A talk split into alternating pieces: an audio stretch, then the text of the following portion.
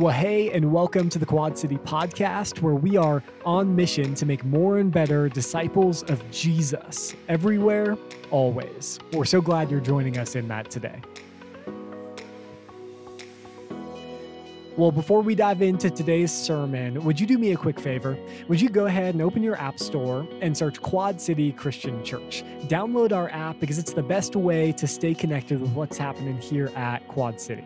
If you're new joining us for the first time, click that new here form as we'd love to reach out and connect with you. You could also submit prayer requests and even give on that same app. It's the best way to stay connected here at Quad City. Well, hey, now that that's out of the way, let's go ahead and dive into our sermon from Sunday. We hope you enjoy.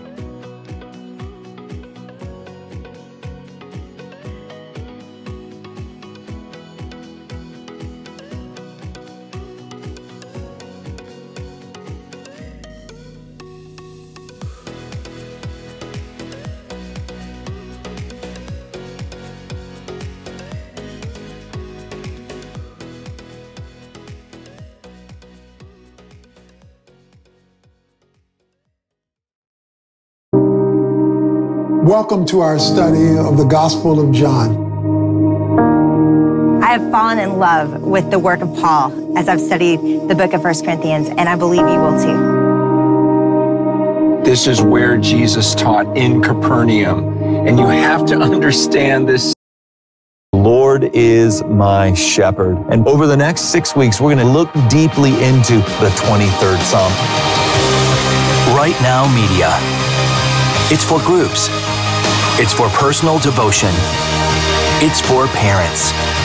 The bullseye of parenting is to raise like Jesus. It's for kids. This is Phil. We're digging into the Bible, which, as we've mentioned, is more than just a book. It's for tough times. So when you recognize that you're trying to have a conversation with your spouse and they're not ready to talk, it's not helpful to keep pressing right. them. It's for everything if you've made mistakes with money, you know what that makes you? Over 12. And now, it's yours. We've purchased a Right Now Media subscription for everyone in our church. So check your inbox for the digital invitation and download the app for instant thousands of biblically based videos. Get equipped. Get inspired.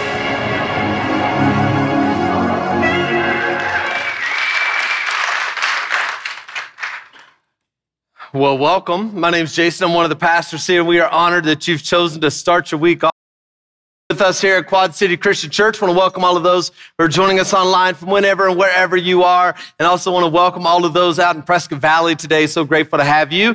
Uh, just to add on to that little video that you saw, we have purchased a, a subscription to Right Now Media. If you don't know what that is, think of it like a Netflix for Christian content. So all great teaching that you can use in your discipleship group. You can use in your family. You can use it with uh, your kids. You can use it for your marriage. Uh, there's all sorts of ways to put this into practice. So today, if you're a part of Quad City and we have your email address, we will to set up your account. So make sure that you do that. If you are not on our email list, make sure that you give that to us before you leave today, and we'll get that for you. Uh, so we want you to use it. So there's lots of great content that we've made available, and hopefully it's going to help you grow in your love of. Well, today we are jumping back into our series in the book of Romans. And so, as we have throughout, we've made the the pledge to read the entire letter of the Rome to the Romans uh, here from our platform over the course of this series, and we've made it all the way to chapter 12. Today we're going to read our text, and it's in chapter 12, starting in verse 9. So if you're able, I would invite you to stand with me for the reading of the Word of God today. Again, we'll be in Romans chapter 12, uh, verses 9 through 21, and this is the Word of the Lord must be sincere. Hate what is evil, cling to what is good. Be devoted to one another in love. Honor one another above yourselves. Never be lacking in zeal, but keep your spiritual fervor serving the Lord. In hope, patient in affliction, faithful in prayer. Share with the Lord's people who are in need. Practice hospitality. Bless those who persecute you. Bless and do not curse. Rejoice with those mourn with those who mourn. Live in harmony with one another. Do not be proud, but be willing to associate with people of low position. Do not be conceited. Do not repay anyone evil for evil. Careful to do what is right in the eyes of everyone. If it is possible, as far as it depends on you, live at peace with everyone. Do not take revenge, my dear friends, but leave room for God's wrath. For it is written, Mine to avenge, I will repay, says the Lord. On the contrary, if your enemy is hungry, feed him. If he is thirsty, give him something to drink. In doing this, you will heap burning coals on his head. Do not be by evil, but overcome evil with good. Father, we are grateful for your word, that you've saved it for us, that it impacts our lives today. So through your Holy Spirit, do your transforming work in us. In Jesus we pray. Amen. Please be seated. Thank you. As we've said throughout this series, those of you who may be newcomers with us, all of the book of Romans builds on each other. And sometimes it's easy to forget that when we see chapter headings and section headings. And we talked about a couple of verses last week, and we'll talk about a few more this week. It's easy to make a little bit of a disconnect why am I telling you this? Because today, this section that we're looking at has about 30 imperatives in it. An imperative meaning a command, something that you are commanded to do or not to do. And they're just listed one after. Those of you who who are maybe like me, who have a bit of a sensitive spirit, and we read these and we're like, oh no, like I'm not doing that one all of these are going to feel like a bag of cement sitting on your soul today. Like they are just listed one after another. Like if you're an Enneagram 1 perfectionist, like inner dialogue is going to tell you again how awful you are because you're not doing these, okay? And you're going to feel the weight of each of these, and it's going to feel burdensome and impossible. You're going to feel bad. As you should, you no good sinners. Like, do better. I'm just kidding. I'm just kidding. Like we have these imperatives, but we got to keep them in context, okay? So I want to back up just a touch. Do you remember how chapter 12 started? In view of God's mercy. Like everything that he's telling us, he's saying, make sure you keep everything I'm about to say in view of God's mercy, in view of the gospel of Jesus, that you are saved by grace through faith, not of yourselves. It's not by works. Like all of the good news from chapters one through 11, he says, what I'm, all of these things you are to do and not to do, you gotta you got to look at these commands in view of God's mercy. Keep this in context. Okay? We do not do these things that he's commanding us here to earn God's favor because we've already been given God's favor through Jesus. Like these actions that he is commanding of us are not given to us to begin a relationship with God. They do not result in a relationship with God. We do these commands out of the gift of a relationship with God that's already been given to us. Take a deep breath, okay? And tell that overly critical voice in your head to put a sock in it.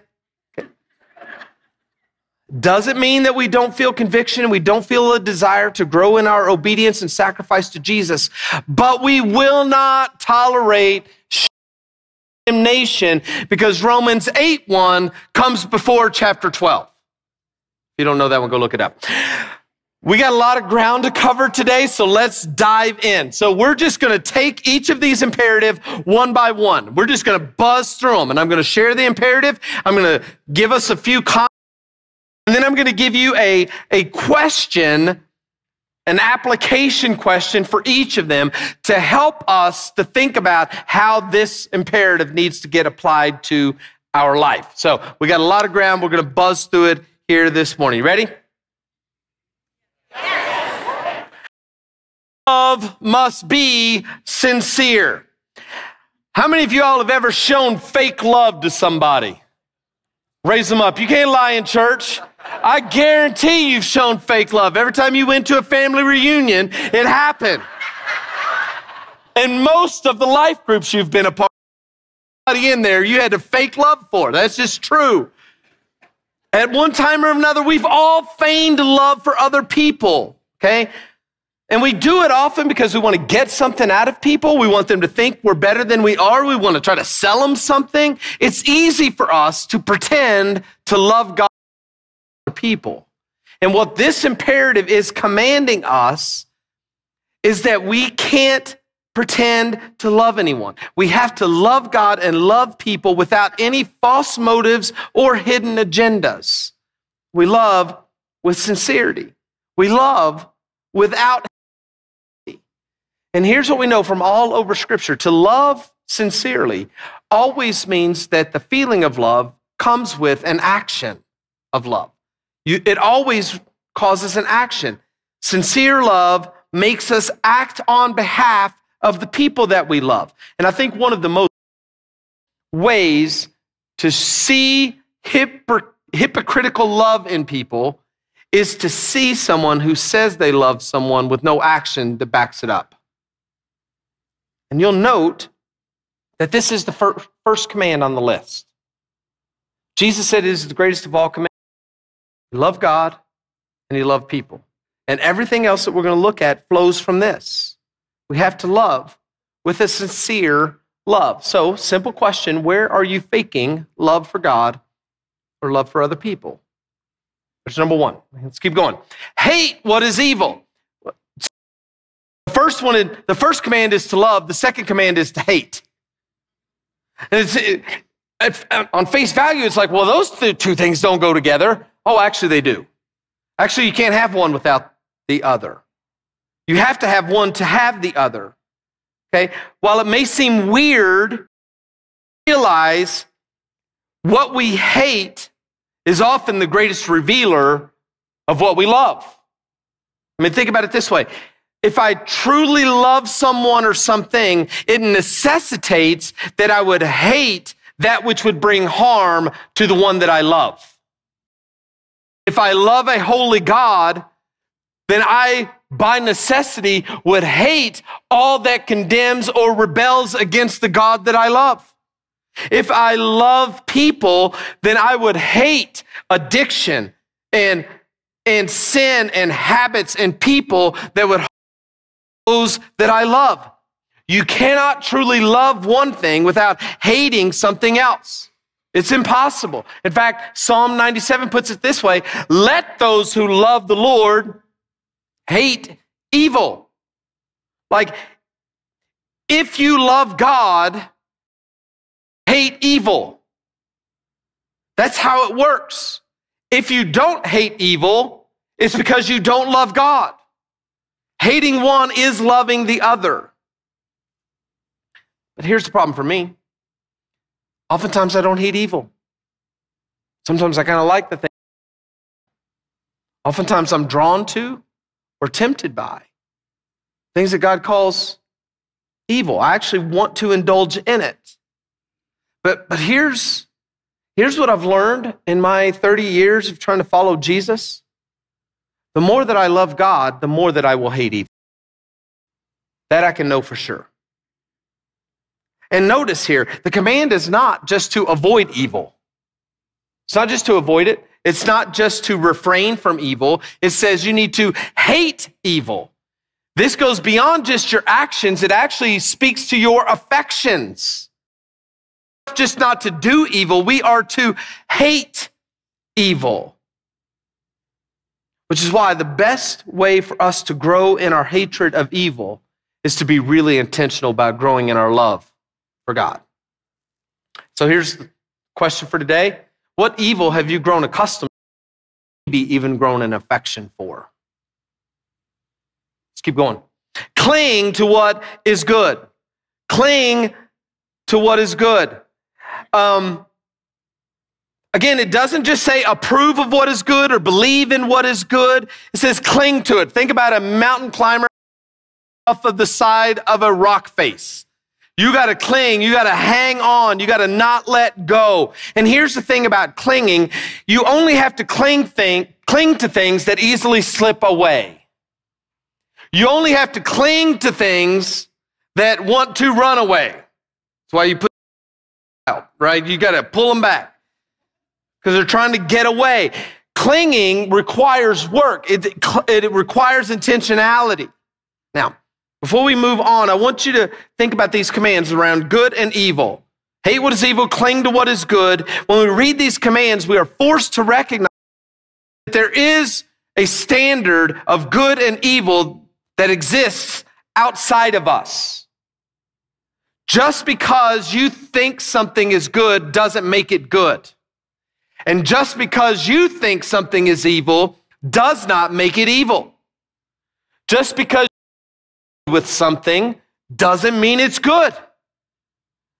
And just because your conscience is clear on something doesn't mean it's not evil. Okay? We don't get to determine what is good and what is evil. God determines that. And sinful, corrupted by the curse to fully understand what is good and what is evil. Which is why Again, it goes back to last week. We don't get to determine it. So, how do we know what's good? How do we determine what's evil? Do not conform to the pattern of this world. Transformed by the renewing of your mind. Then, then when your mind is renewed, you will be able to test and approve what God's will is, his good, pleasing, and perfect will. Like you want to know what's good, you want to know what's evil, you can't figure it out on your own. You're all of us have been conformed to think like the world. We have to be transformed. The word. And so this is how we determine what's good and what is evil. So here's a question What good have you let go of? What good have you thrown away instead of clinging to? What was something you once held on to as a great conviction of your faith, but you've allowed it to slide? Here we go. Be devoted to one another in love. Again, let's make sure that we get the context for who he's talking to here. He's not talking to husbands and wives, although they should do this. He's not talking about parents and children, although they should do this. He's not talking about siblings. He's not talking about your or even soldiers in a bunker, although they should all be doing this. Who's he talking to? The church. This is a letter written to the church in Rome.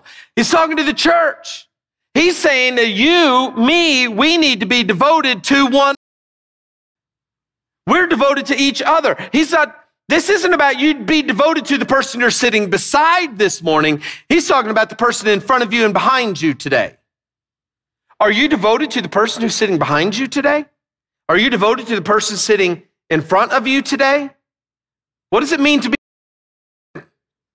Well, devoted simply means you're loyal to them. It means you don't walk away when things get uncomfortable. It means you show up when things get hard. It means you want what's best for them. It means that they can count on you. And this is one of the saddest realities of the American church culture. Not devoted to one another. We're just not. We, we are in with each other for as long as it benefits us. But at any point I experience something that I don't like or I might disagree with, then I'll bounce. And Paul is saying Jesus didn't die for that kind of church. In Christ, we are to be devoted to one another. And so here's my question Does your devotion to the church mirror Christ's devotion to the church? Like, are you in for one another in the same way that Jesus? Honor one another above yourselves. Honor one another above yourselves. I love the way the ESV puts it. Outdo one another in showing honor. Like the only competition between the body of Christ ought to be who gets to put who first. No, no, no. I want to let me show you on. No, you got to last time. Like that should be that should be the greatest fight we have is outdoing one another in showing honor in the body of Christ. So here's the question Do you shine the spotlight on others more than you try to shine it on yourself? Keep, never be lacking in zeal, but keep your spiritual fervor serving the Lord. And here's the reality of everybody who walks with Jesus. If you followed Jesus for, let's say, more than three months, there, there will be a season where your, your enthusiasm for following wane. It'll fizzle. My guess is all of us could look back to a season of our life where we felt like we were more excited to follow Jesus than we are. Like we were more on fire than we are. And when that happens, it affects how we pray and it affects how we read the Bible. It affects how much we and how much we serve our church. It affects our generosity and it affects our priorities. And many of us, we've just lost the zeal. We've lost the zeal for serving the Lord. We've become apathetic. We've become robotic. We've become indifferent. And it's nobody's fault but our own. Again, this command, the imperative is to you. You never be lacking in zeal. You keep up your spiritual fervor. You keep serving the Lord. Like the onus is on us to make this happen. So here's our question on a scale between one and 10, with one being the lowest, 10 being the greatest. How would you rate your zeal for serving the Lord today? And then what would you do to grow it? Let's keep going. Be joyful in hope. How many of you are naturally joyful people like me? Those who are laughing, no, I'm not a natural. It's just not. Some of you are naturally joyful. It just comes out. But here's what I want to remind us of today joy isn't a personality trait, it is a fruit of the Spirit. Don't miss that. Joy is not a personality trait. It is a fruit of the Spirit, which means that if you have Christ, joy should be coming out of you. Now, that may not, that may mean, I'm sorry, it may not look like you are that super extroverted party person that really annoys everyone. Not. It cannot look like the constantly grumpy person who complains about everything from gas prices to politics to potholes. It can't look like that. And the way that you grow in your joy, to clench your teeth and smile through the pain, oh, I'm going to be joyful. You're going to white knuckle joy. It's not going to work. The way that we grow in our joy is to make sure that our hope is in the right place. Because if your hope is in the government to fix if your hope is in a politician, if your hope is in your bank account, your joy will always take a dive. Where your hope is will determine where your joy comes from. So we are to put our hope in Jesus. And if have our hope in Jesus, we will be overflowing with joy because he never disappoints.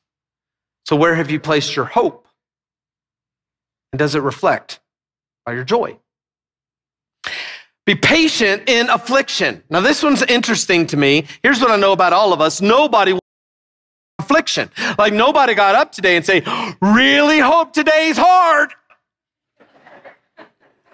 And and all of us, as soon as affliction comes, as soon as suffering or pain comes into our life, we want to get out of it as soon as possible. Yet, no, no, no, don't, don't do that. Don't try to get out. Be patient in that affliction. Slow down. Don't be in a hurry in the midst of your affliction. Be, be patient in your affliction. Why would we want to be patient in affliction? Because what we've talked about over and over again is it is through that we grow in our perseverance. And if you've been around for very long, you've heard me say over and over again a faith that has not been tested is a faith that cannot be trusted. How do you know your faith is actually real? You don't know until there's suffering that test your faith. It's easy to say, I believe in Jesus when everything goes great. Your faith becomes real when it's tested. And testing only happens in affliction. And affliction creates perseverance. So Paul says, so be patient in the midst of your and let God do his work. So here's our question. How has God used affliction to grow your faith?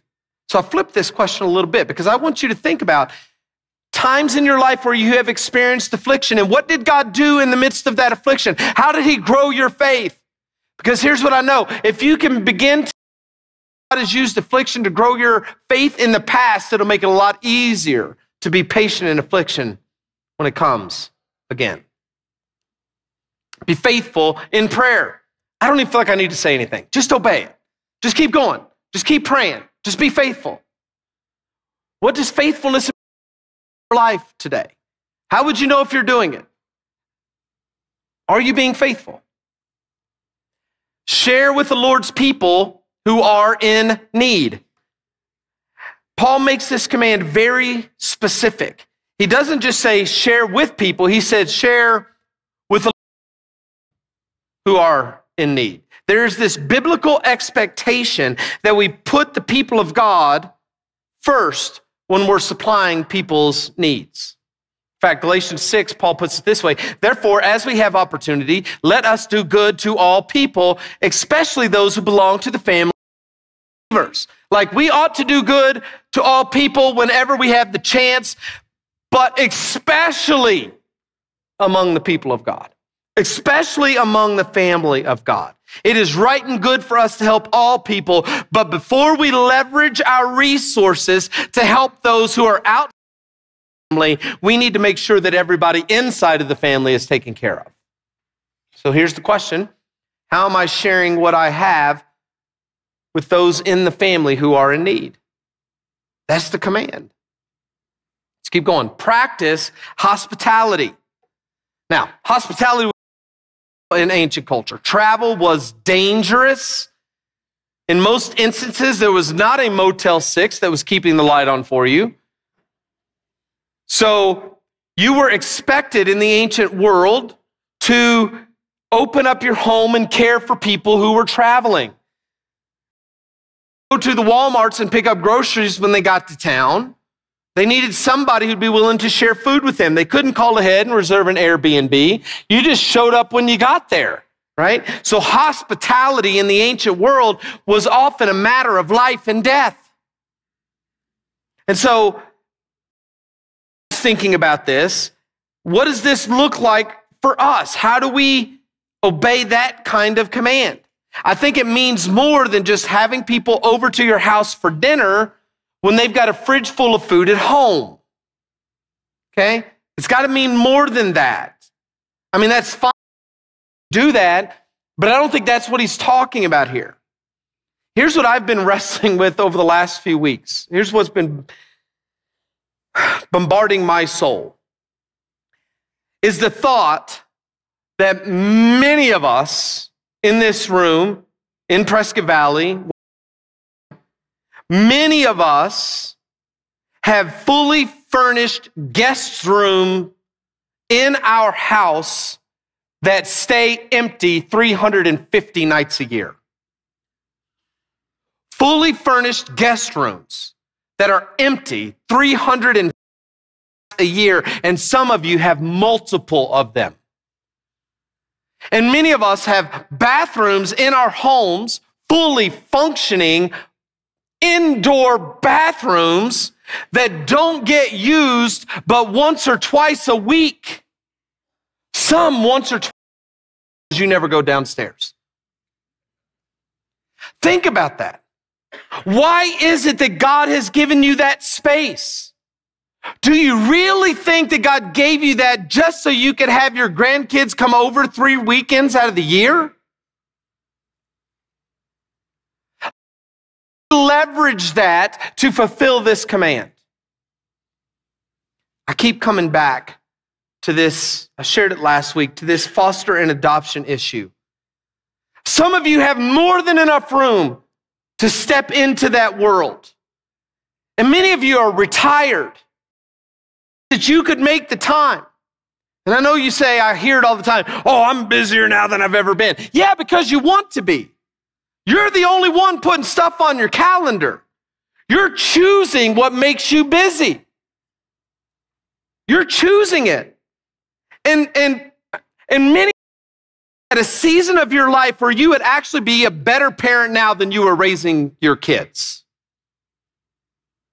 Because you're way more patient and you know what it means to follow Jesus more than you've ever done. And we have 13,000 kids in foster care, we have 3,000 kids He adopted. And in this church body alone, I would bet my paycheck we have 500 bedrooms and 200 bathrooms that won't even get used tonight. And I think Paul would look at us and he'd say, practice hard. Because it's a life and death situation for those kids. So here's the question How is God calling you to put this command into practice? Because He is. This isn't a question. It's command. So, how are you? Command.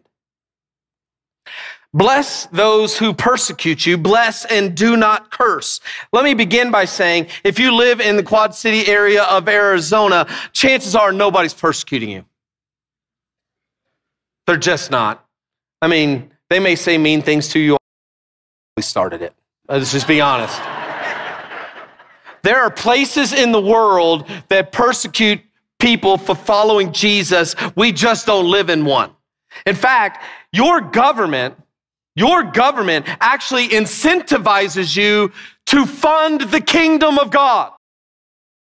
They will actually say, if you'll give money to the local church so that the kingdom of God gets advanced in your community, then you owe us less taxes. What kind of crazy persecution is that? But there may be a day where that could happen. And the question is, what are you going to do when that happens? Are you going to call bears out of the woods to eat people? There's a Bible story for that. You should read it. Are you going to call down fire on people? Or are you going to do like Jesus and look at your persecutors and them? because they don't know what they're doing. Command is for us to bless. If we ever get persecuted, command is to bless them, not curse them. So here's the question Who's someone in my life that I want to curse, but I need to bless? Rejoice with those who rejoice. Sometimes it's hard to celebrate good things that happen to other people, especially when we feel like they ought to be happening to us. The scripture teaches us that all good things come down from the Father of heavenly lights. So am I bitter and angry and jealous when something good happens? Because if I am, then what I'm really angry about is that the Father who gives good gifts is giving somebody else something that I think belongs to me. When we rejoice, we're actually rejoicing in the goodness of God. So, who is experiencing the goodness of God that I should be instead of being jealous of. Mourn with those who mourn. On the flip side, when people hurt, we ought to hurt with them. We see Jesus live this out when he showed up to a funeral of one of his best friends, and he knew he was going to break up the funeral by raising him from the dead. But before he did that, he wept. He wept because his the ones that he loved were hurting, and so he hurt with them. And in the moments of our greatest pain, in the moments of the pain of those around us, most people are not looking for somebody to come in and take the pain away. But it'd be really nice if there was somebody to sit in the pain. And that's what he asked us to do. So, who's hurting that needs someone to share their hurt? Live in harmony with one another. Harmony does not mean identical. It doesn't mean we're the same. When somebody sings harmony, they aren't, they are singing a different note, singing with, but their singing works together to bring about something even more beautiful. What we learned last week is we're not all the same in the body of Christ. We've all been given different gifts and we've been brought together to use those gifts one another to bring about something great in the kingdom of God. And when we allow ourselves to live in discord with one another instead of harmony with one another, all of the energy that's supposed to go to advance the kingdom gets lost as we fight against each other. Here's the question Where in my life am I creating discord rather than harmony? Do not be proud, but be willing to associate with people of low position. Imagine for a moment that we took all the people in the Quad City Church and, and we put them on a graph from least important to most important. Okay? We take everybody and we put them on this graph of least important to most important. Now, all of us would want to assume, oh, I'm, I'm a little better than average. That's me how math works, okay? Not everybody can be above average. There are some people who are more important, there are some people who are less important. That's just reality. By whatever gauge we use, somebody's more important than the other. It's like a, just imagine we make this into like the high school lunchroom some people who are more important. There's some people who are less important. And all of us want to kind of see ourselves as a little on the further end. And we probably, if we're honest about ourselves, we would want to try to associate ourselves with those who are more important than us. And we'd want to spend very little time down here associating with the least of people. That's just true. Now, imagine for a moment we put Jesus on the scale. Where would Jesus belong from the on the scale of least important to most important? Where would Jesus belong? Yeah, important. He goes on the end. In fact, he is so far down the graph that all of us are stuck down here. He is so much of greater importance that it makes all of us seem of and so, what is the real difference between this guy and this guy on the level of importance? That's the point. When he says, be willing to associate with those of little importance or low importance, if Jesus is willing to associate himself with me, nobody on this graph that I should not be willing to associate with. So here's the question Who in my life do I believe I'm better than? even if I don't act like it. There's some hard work to be done for most of us. Do not be conceited. Do not be conceited.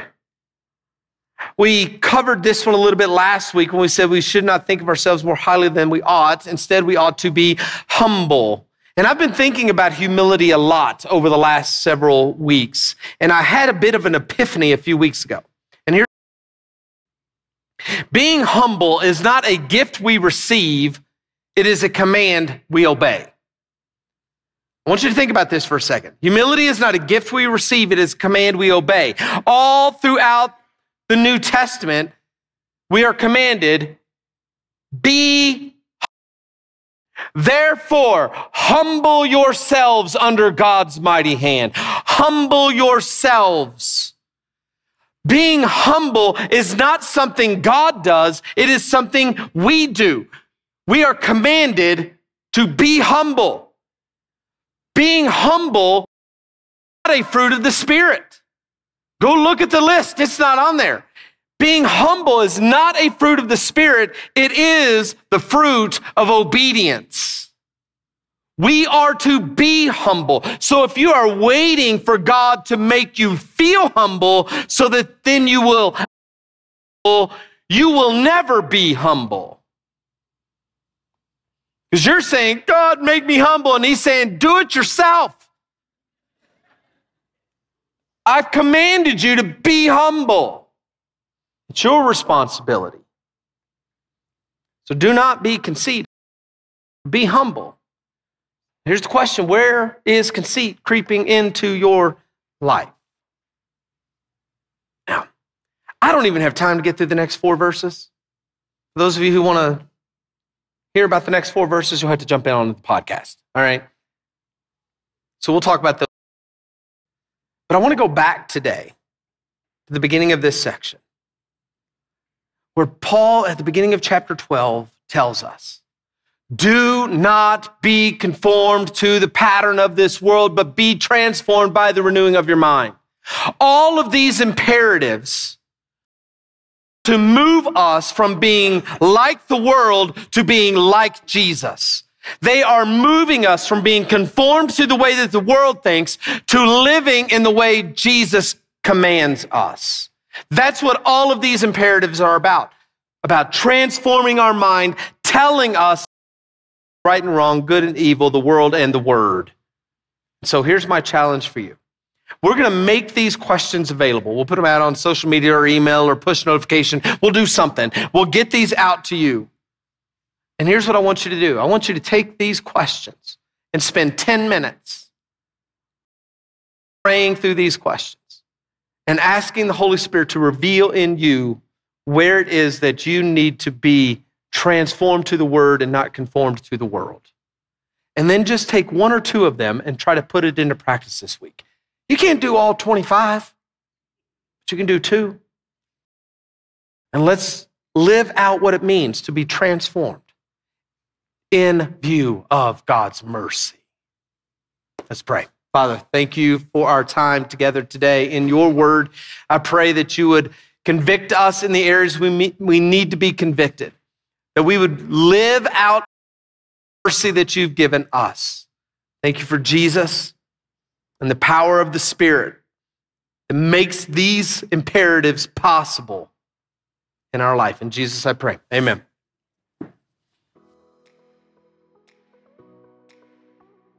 Amen. And thank you so much for joining us today here at the Quad City Podcast. Hey, our desire is that we would each look more and more like Jesus every day, week, month, and year. And we know that that doesn't just come from learning more about Him and His Word, but by actually applying it to our lives today. We hope that you take this message that you heard today and apply it to your life in a way that makes you honor Him. Well, thanks again for joining us today. Be sure to download the Quad City app, and we will see you again next time.